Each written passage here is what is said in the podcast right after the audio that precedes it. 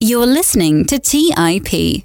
Hey everyone, welcome to this Wednesday's release of the Bitcoin Fundamentals podcast. On today's show, I have Bitcoin Layer 2 Lightning expert Jesse Shrader on the show to talk about all the fascinating stuff they have going on with their Amboss website. Amboss is a website that analyzes all the Bitcoin full nodes and immediately settling channels that are open between the nodes on the network. Jesse has some exciting metrics and an announcement relating to his company providing an open market for liquidity providers that can now receive income for providing such liquidity services. This is a really fascinating chat that really makes a person think about the implications for risk-free rates and finance at large. So with that said, here's my chat with Mr. Jesse Shrader. You're listening to Bitcoin Fundamentals by the Investors Podcast Network. Now for your host, Preston Pysh.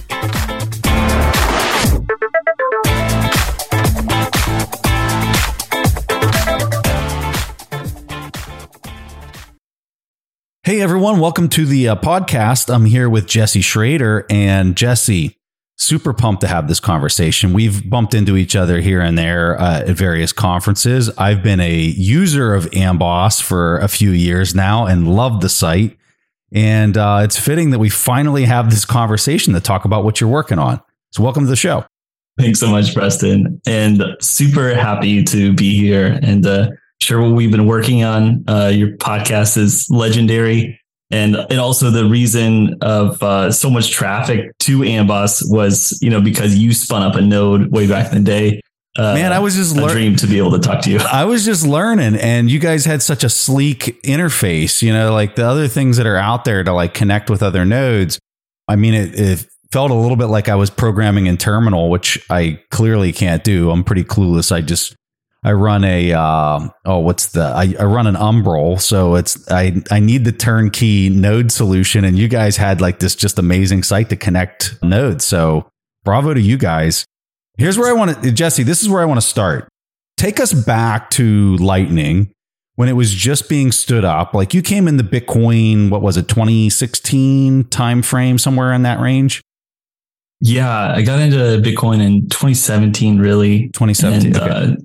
Yeah, I got pretty excited about the number going up. And then, of course, the number started going down. And that's when I really dove in to figure out what it is that I actually bought. And, part of my excitement was buying gifts and like with Bitcoin. And I paid just crazy high fees. After experiencing that really pushed me into, okay, how do I pay less in fees? Because really I was paying like $60 for a single transaction. And that was just a crazy time for Bitcoin transactions. And that pushed me into Lightning. Before you were a Bitcoiner, you have this interesting background in legal services and specifically with class action lawsuits for overdraft fees, predatory loans, identity theft.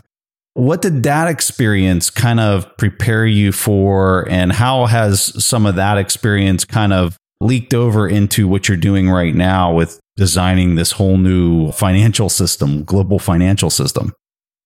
From the legal services background, most of that was in class action lawsuits. Really, I was there as a temp worker, answering phones, reading from a script, and just reading to the people who called. What was the class action lawsuit that the callers were involved in?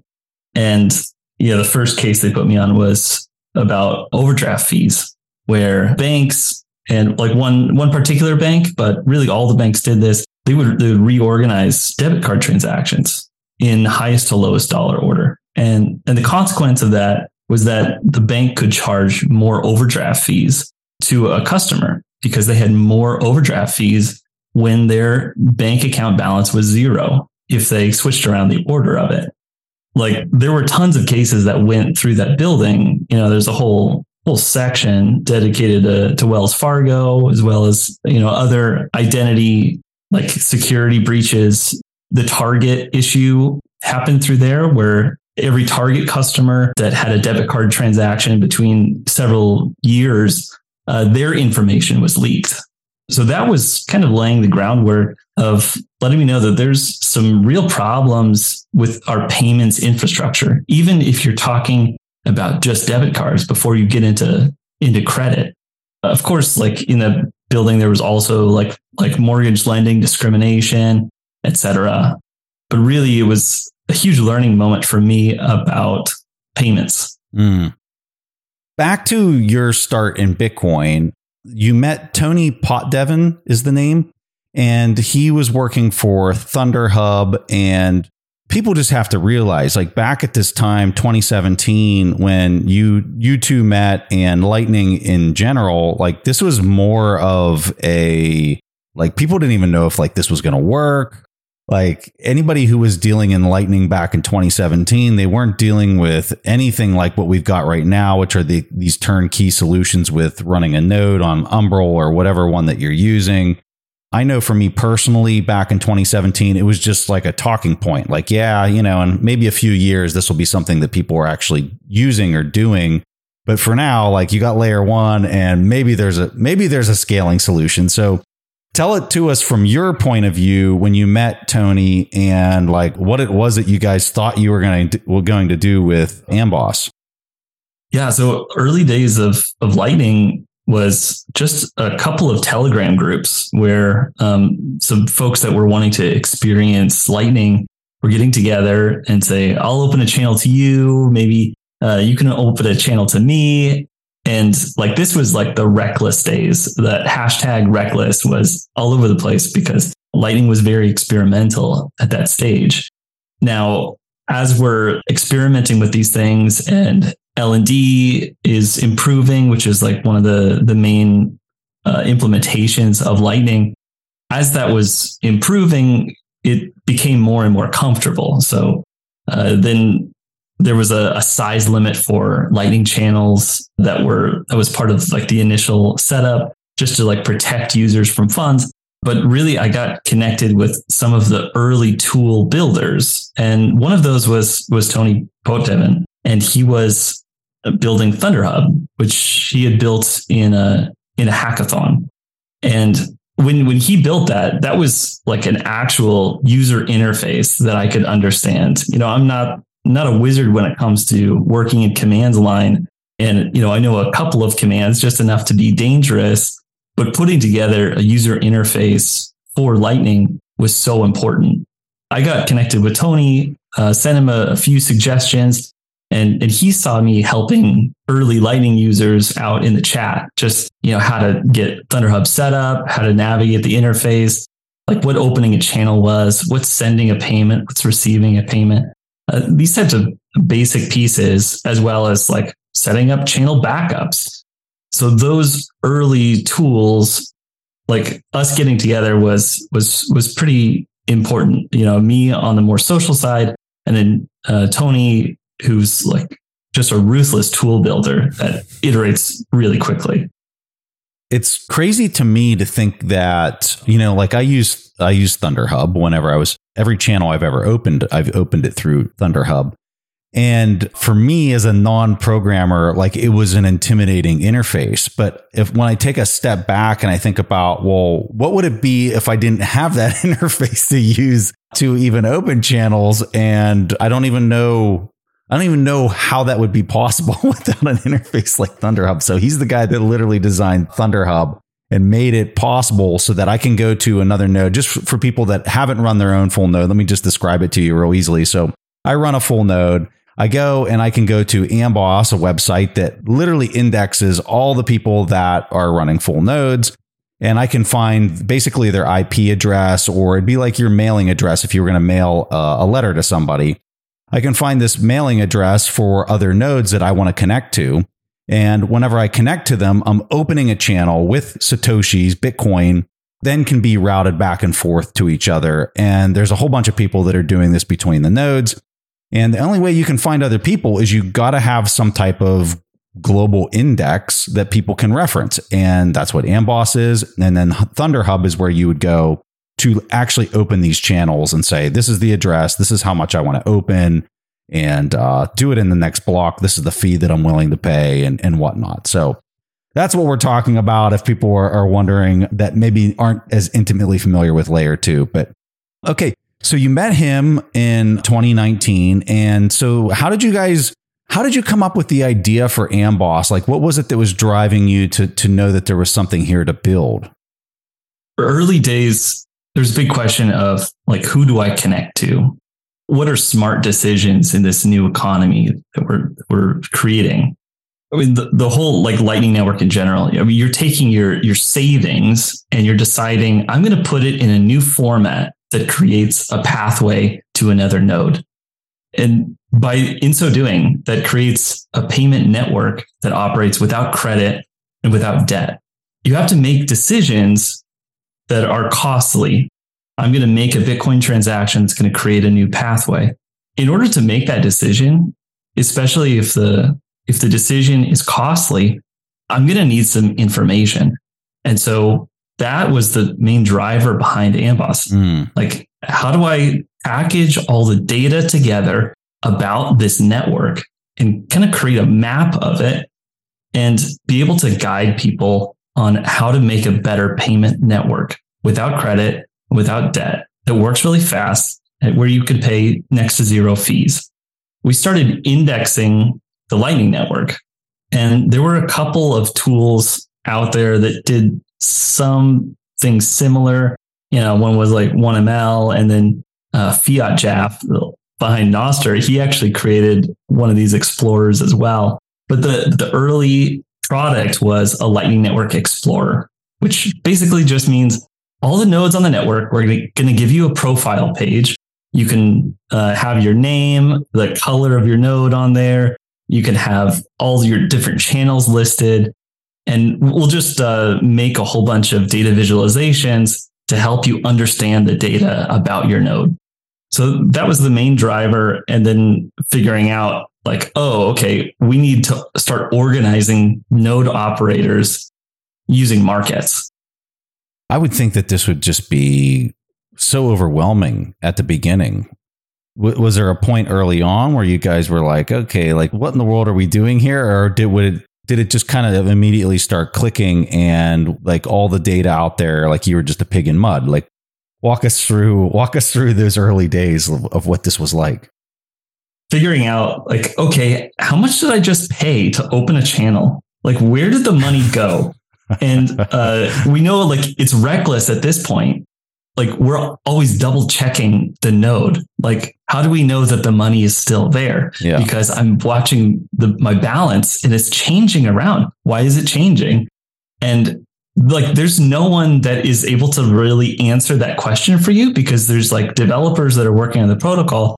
Like, how are we supposed to like make safe guardrails for people to help understand like what just happened with their money? I'm laughing, Jesse, because this is the exact feeling I had when I opened my first channel, and I had all these tools at my disposal, and this is how I felt. So I couldn't imagine how everyone felt in the early days without having some type of graphical way to view that the channel's been opened with this other party, right? Like, I could literally see it on your on Amboss and with ThunderHub, and I could see that these things were happening, which you would think would put a person at ease. But the way you were just describing it is, I was just like, did I do it right? Did I just literally like shoot 10 million sats into the ether and they're gone forever? Like, I just didn't have any type of, and there's nobody sitting next to me like while I'm doing this. And it was a little intimidating, but keep going. I want to hear more. Keep going. Like, what Bitcoin does really well is accounting. Like, you're just keeping track of things. And, you know, my background is environmental engineering. So like, there's going to be flows from one point to another point. Mm-hmm. And it all, at the end of the day, it has to all add up. Like, these are the calculations that I'm doing. And in order to like return a profit, you have to have an idea of what kind of funds are you spending. And so I'm having to do that calculation and like checking against my node, making sure that everything lines up, just to give myself comfort. And now with Amboss, like, we're just trying to streamline all of that activity to help people, you know, make better decisions when it comes to using the Lightning Network, so that we can actually create an alternative to traditional payment networks. Is there any other evolution that you guys have noticed? So you start with basically this data analytics, basically coming up with a footprint of the entire layer 2 Bitcoin network. As you're trying to operationalize Amboss, like, was there an were there any evolutions that happened, or like moments where you're like, hey, maybe we should also be doing these other things? Or did it, have you guys just continued to try to make the original idea just better and better each day? One piece that we noticed is that people were coming into the Lightning Network, and it was happening faster and faster. So when people joined, they would usually come into the groups and ask, why can't I receive a payment? I want to send Lightning to my node. And we would just have to tell them, you can't do that because you need someone else to open a channel to you. Like, how are the sats going to reach your point B if there's no road that's going there? So really, liquidity in Lightning is directional. Because there's no credit and no debt, someone has to allocate their savings to you so that you can receive a payment. And we realized that this is a huge user experience problem. That huge problem of acquiring inbound liquidity means that there's a market there. And so what we put together was what we called Magma, where we just created a marketplace where you can log on and look at the different nodes that are willing to open channels to you. And they all have prices there. So you could just, with a simple Lightning payment, be able to buy a channel to your node. Mm-hmm. And your Lightning payment only goes through if they actually open the channel to you. So that's how we set up this marketplace, because in the early days, I was actually trying to sell channels, say you need liquidity. Well, it costs me money. So how much are you going to pay me to open a high quality channel to your node so that you can receive payments? So this is something that I was doing via Telegram, just a simple messaging app.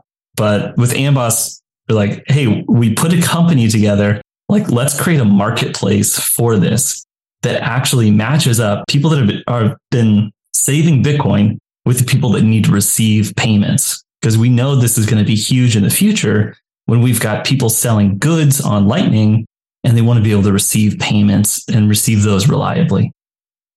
For people that are listening to the conversation, most are not running their own node. Most are not tech savvy or really kind of doing the things that the hardcore Bitcoiners are technically doing with their coins and testing and trying these things out. So this is a question that I was going to ask you much further along in the show, but I think it's pertinent to do it right now, just because people that are listening have heard us talk about, you need inbound liquidity. You need this technical thing to happen in order for all this to really kind of work. And they're probably thinking to themselves, there's just no way that this is going to catch on. But for folks that don't have a layer 2 wallet, you can go and download Wallet of Satoshi. You can go on the Cash App and you can seamlessly use layer 1, layer 2 Bitcoins. You don't even realize which one you're using. It's already seamless to the end user. The UX is completely seamless. For that person, help them kind of understand, I guess, how you see this evolving 5 to 10 years from now. What is the typical user of Bitcoin? They don't have to know any of this stuff. Is that a problem that they don't have to understand all this as far as the centralizing forces? Or do you think that the fact that they have the optionality to do these things if they really want to is enough to make sure that Bitcoin doesn't have any type of attack vector? I think is where I'm really going with the question. When the end user uses Lightning, generally, right now, they're using custodial wallets. That means that your Bitcoin that you claim is yours is actually being held by someone else. Now, thankfully, we're in early days of Bitcoin, where a lot of these developers and wallet creators are our friends. There's not a lot of enemies to Bitcoin and to Lightning right now, but that may not always be the case.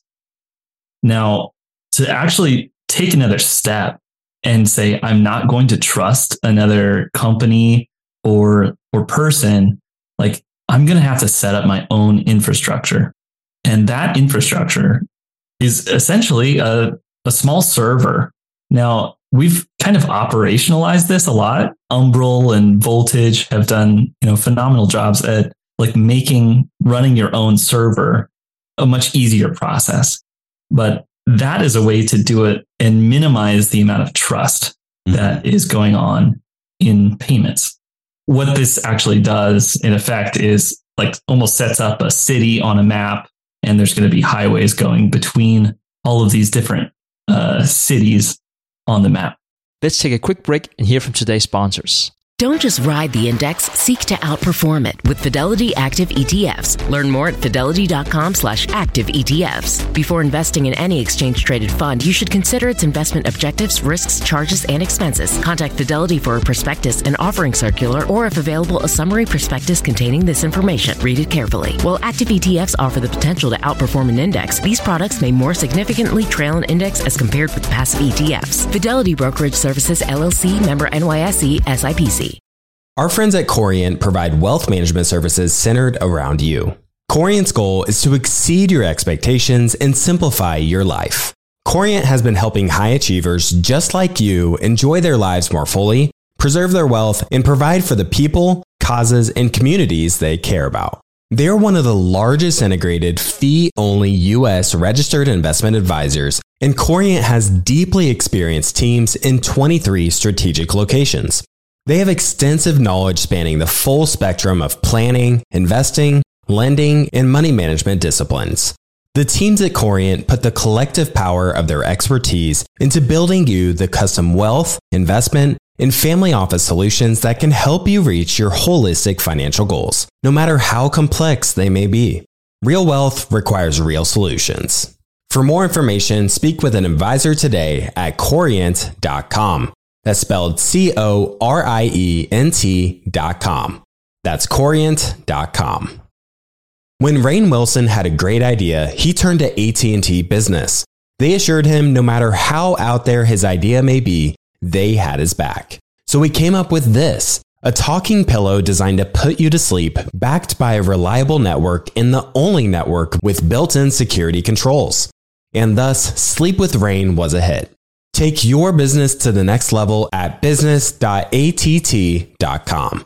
That's business.att.com. All right, back to the show.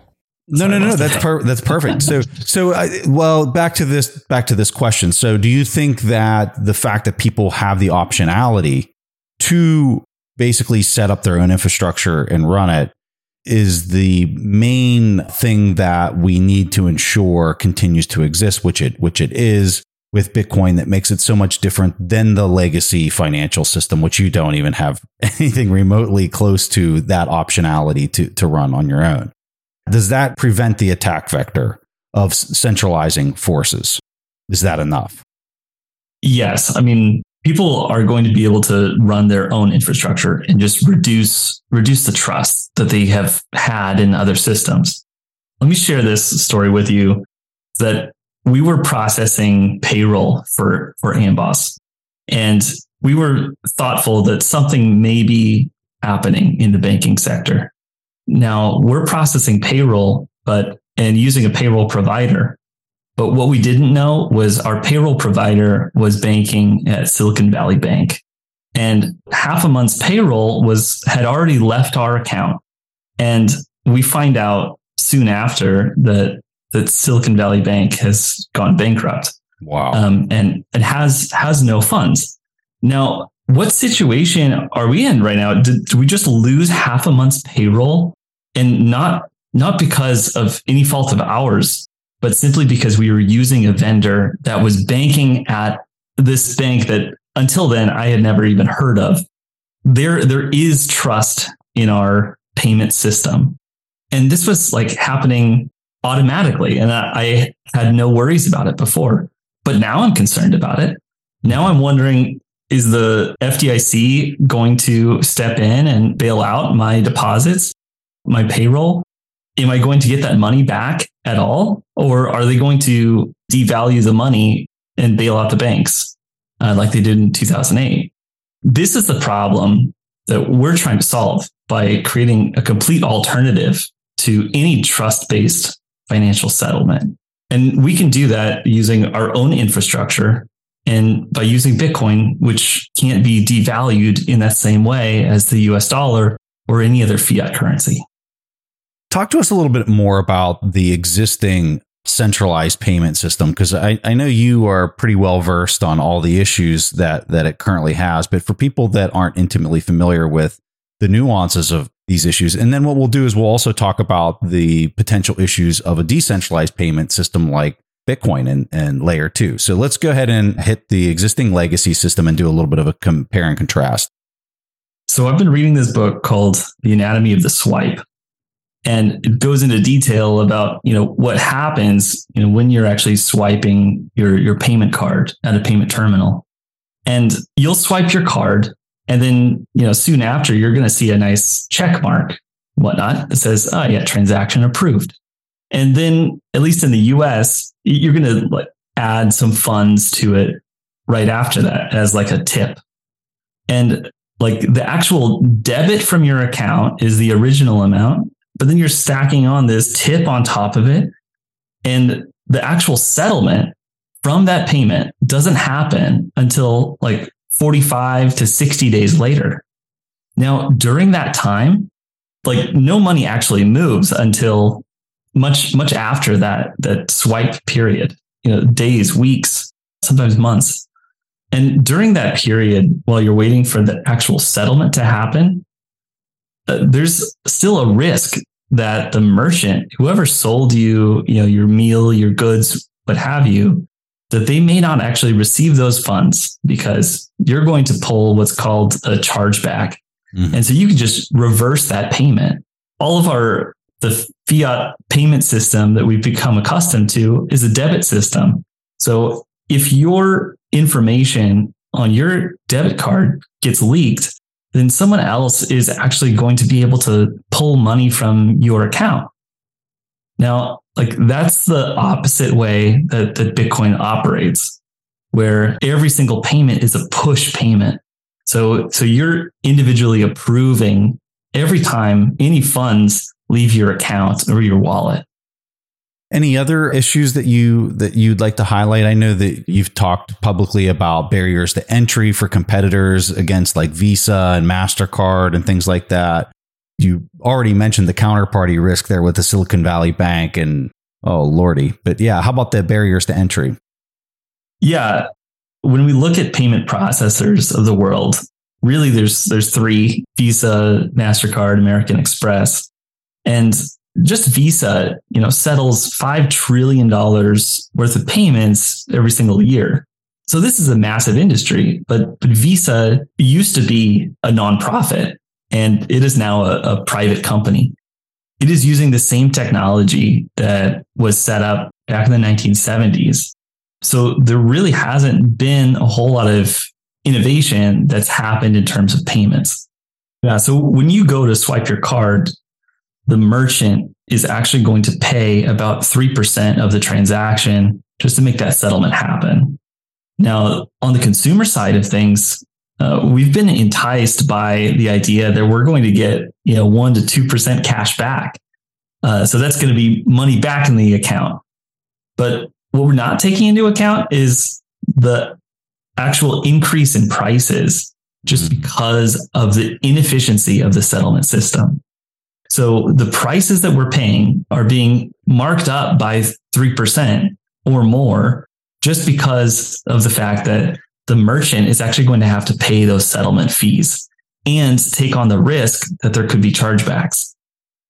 So Jesse, I want to get into some of the really interesting things that you guys are now doing at Amboss, which is providing a marketplace, this Magma marketplace for people to open channels for individuals, for companies, for whoever it might be that's wanting inbound capacity, liquidity.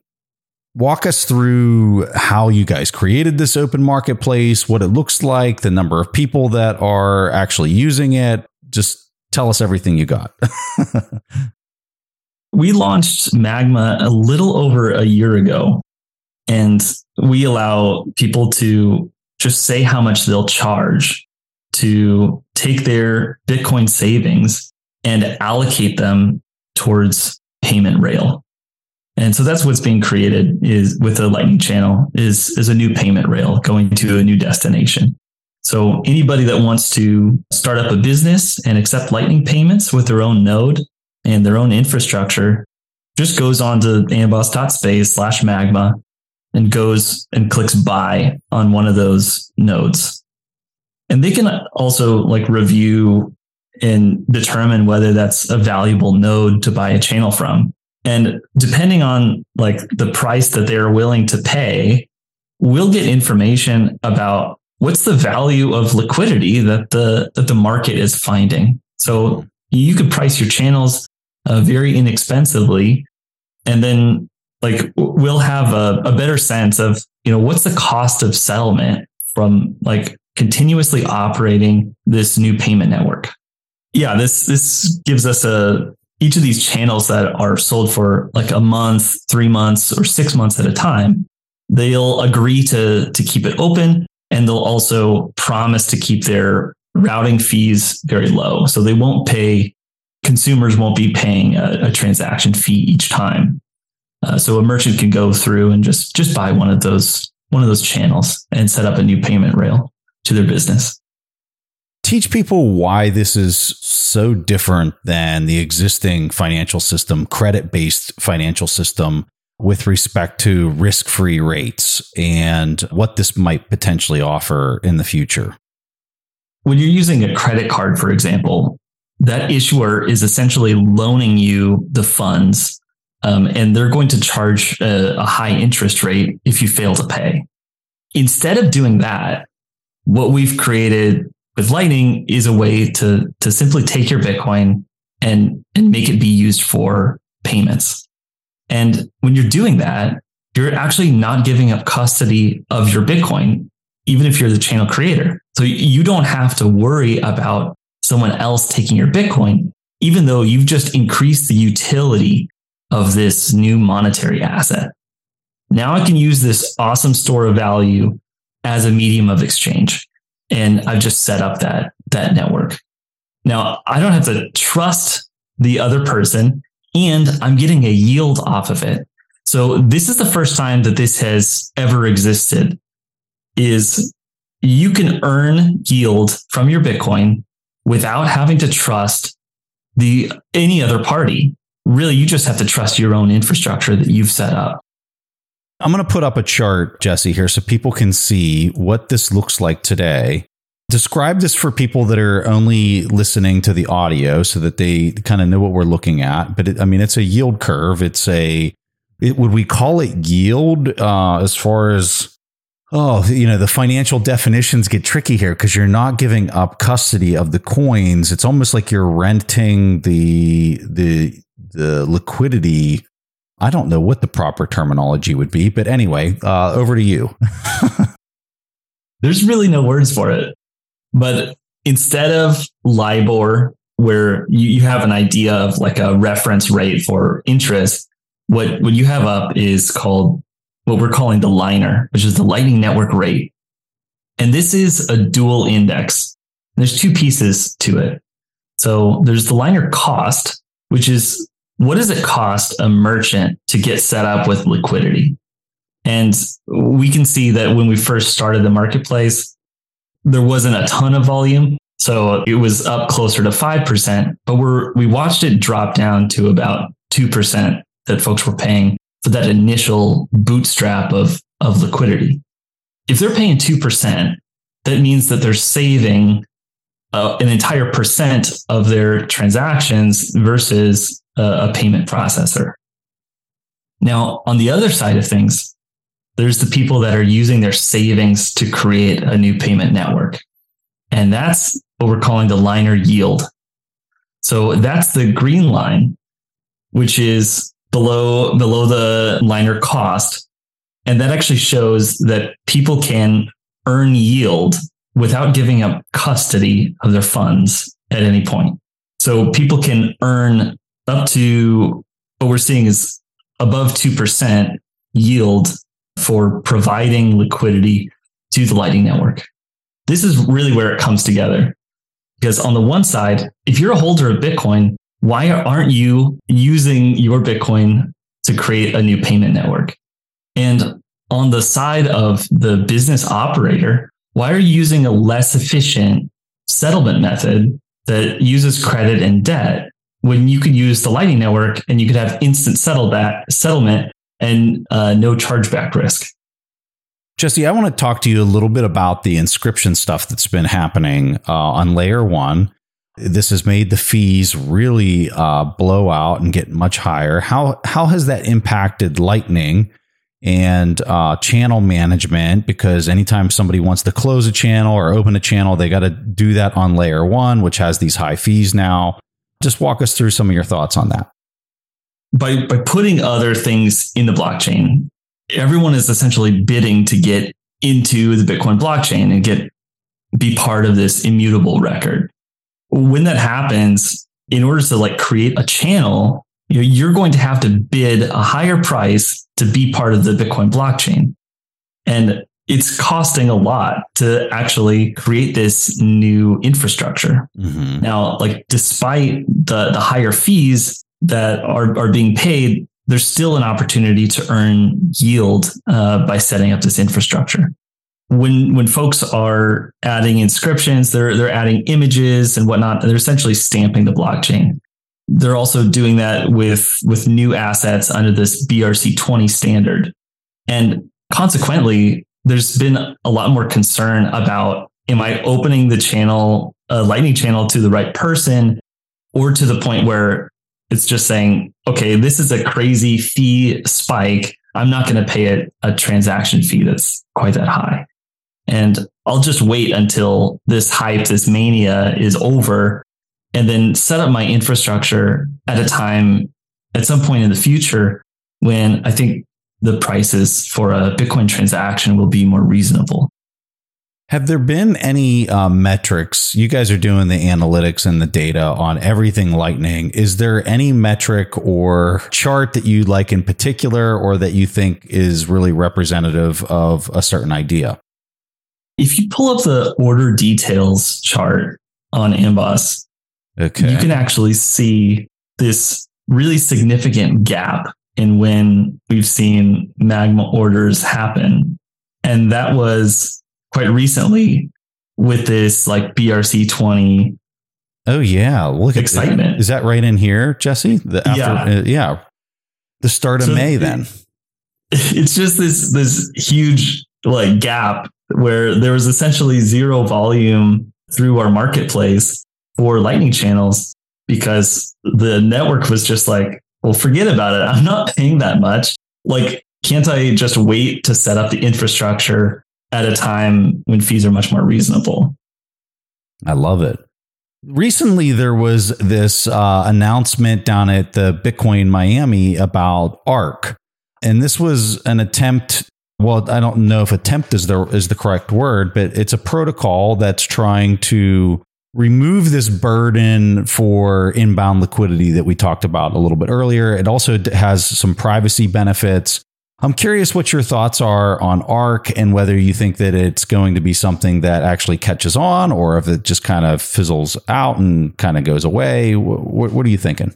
I would put this in context because, Lightning was a white paper in 2016 and it's still early days and it's 7 years later.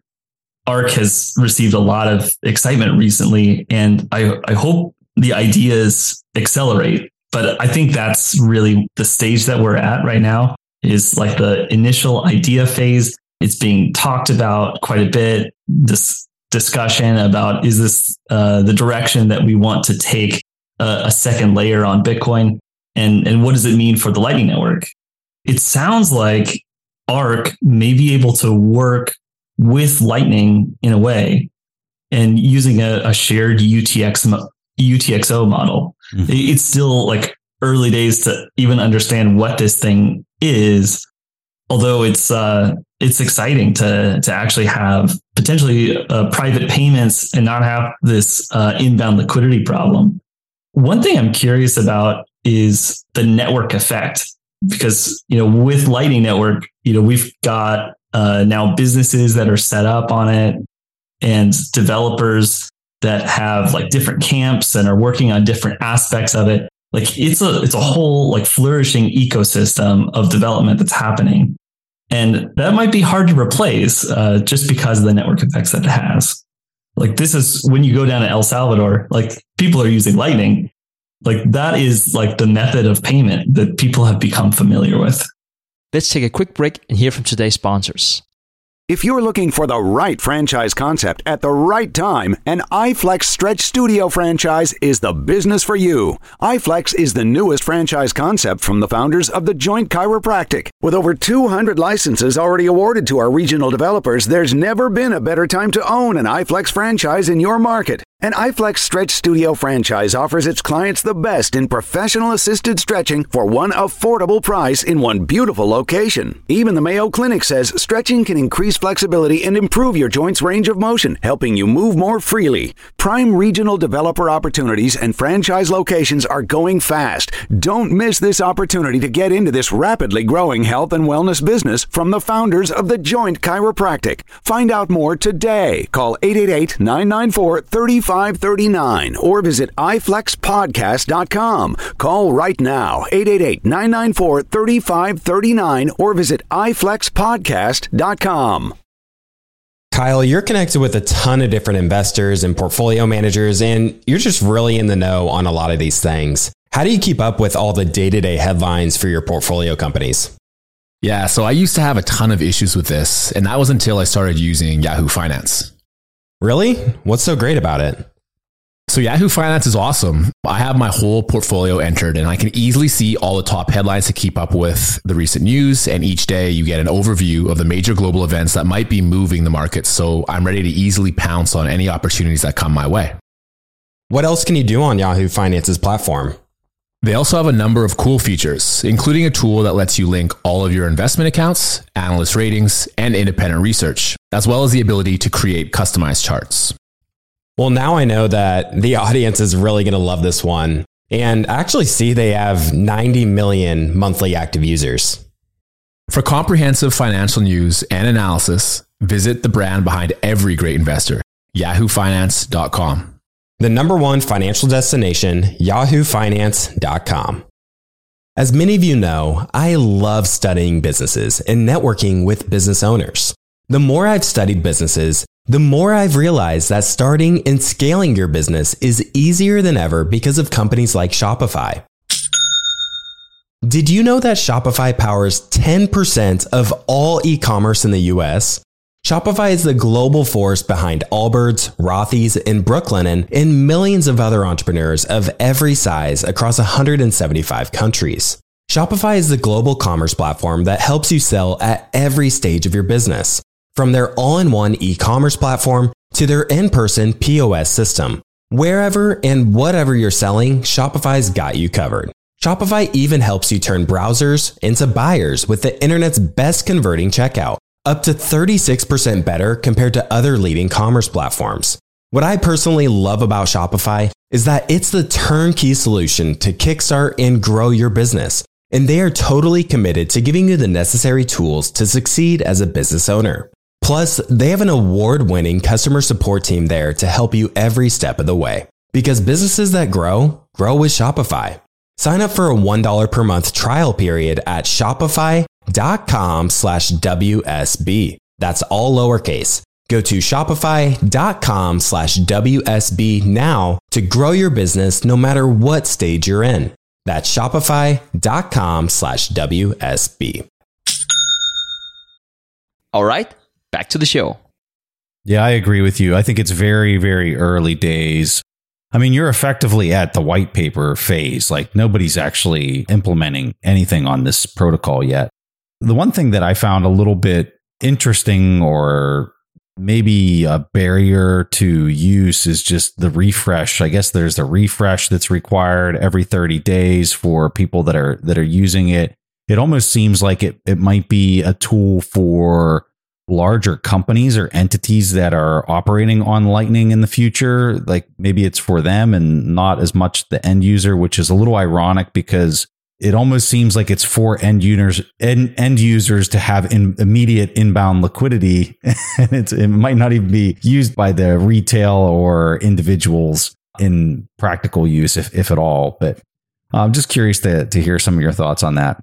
How about for a guy that's so close to Lightning, what is something that you think a lot of people are missing about the Lightning Network right now that you're excited about or you think is really important moving forward? What I'm really excited about is enterprise adoption of the Lightning Network. And that comes in two forms. One, in just the formation of markets around Lightning. The fact that folks with Bitcoin holdings can start earning yield at very low risk without making the same mistakes that people made by allocating their Bitcoin into CeFi yield platforms. This whole system doesn't need to blow up, and we can have cheaper payments. So that would be a win. And the second piece is, after attending the MicroStrategy conference and having KPMG on one side of me and Fidelity on the other side, all done up in suits and getting palpably excited about the Lightning Network, Michael Saylor can essentially tip his employees for meeting their workout goals at work or showing up to meetings on time. And everybody in the room, like that I would never expect to be excited about Bitcoin and Lightning, are really excited about it. They're freaking out if they're going to be over a minute late to their next meeting because they would miss out on the sats that they would get. The other aspect is just new use cases. Nostr is incredible as a new social network and a social network protocol. Like, we can have just internet native payments that are just flying around. You know, I'm posting a meme a day on Nostr, and people are sending me sats just like throughout the day. I check my phone. I've got a new notification from Wallet of Satoshi saying, you know, you just received 21 sats or 101 sats, just sending me like a little LOL message with Satoshis that I can save as, you know, real money and use my node to convert to Bitcoin, and I can move it to cold storage, what have you. The whole thing is exciting. It just really lowers the friction involved in payments. Yeah, I completely agree with you. This past 12 months, everything just started to become very real. I know whenever I was just opening the channels earlier, when I started using Amboss initially, like, I was using Lightning, I was setting up these channels, but there wasn't really like any type of operational use case like out there. You know, you'd do like test transactions where you'd send a friend 100 sats or whatever, but there was nothing that was like real to it. But once you started using it on Nostr, seeing like what Michael's doing at MicroStrategy, and just people are really finally starting to harness this idea that if there's no fees for even the smallest 2-cent transaction, and I can immediately settle those two things, it's kind of phenomenal what type of use cases are starting to pop out of that were never possible before. Streaming sats to listen to podcasts or whatever it might be. And I think we're just kind of just starting to hit the tip of the iceberg of where some of this is going to start going. So I'm with you, and I totally share that sentiment. Jesse, if people want to learn more about you, is there anything else that you want to hand people off to teach them more about Lightning or Bitcoin or Amboss? Fire away. Let them know. Certainly, read as much as you can. If you understand Bitcoin and you want to dive deeper and start to understand not only Bitcoin as a store of value, but Bitcoin as a settlement network and Bitcoin for payments, for global settlement. Yeah, I'd push them to pick up Mastering Lightning and start building, run a node, install ThunderHub, and start exploring on Amboss. I love it. Jesse, this was a real pleasure, and thanks for making time to come on the show. It's my pleasure, Preston. Thanks so much. If you guys enjoyed this conversation, be sure to follow the show on whatever podcast application you use. Just search for We Study Billionaires. The Bitcoin-specific shows come out every Wednesday, and I'd love to have you as a regular listener. If you enjoyed the show, or you learned something new, or you found it valuable, If you can leave a review, we would really appreciate that. And it's something that helps others find the interview in the search algorithm. So anything you can do to help out with a review, we would just greatly appreciate. And with that, thanks for listening, and I'll catch you again next week.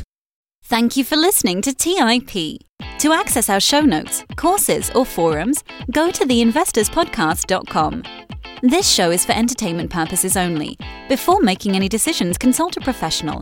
This show is copyrighted by the Investors Podcast Network. Written permissions must be granted before syndication or rebroadcasting.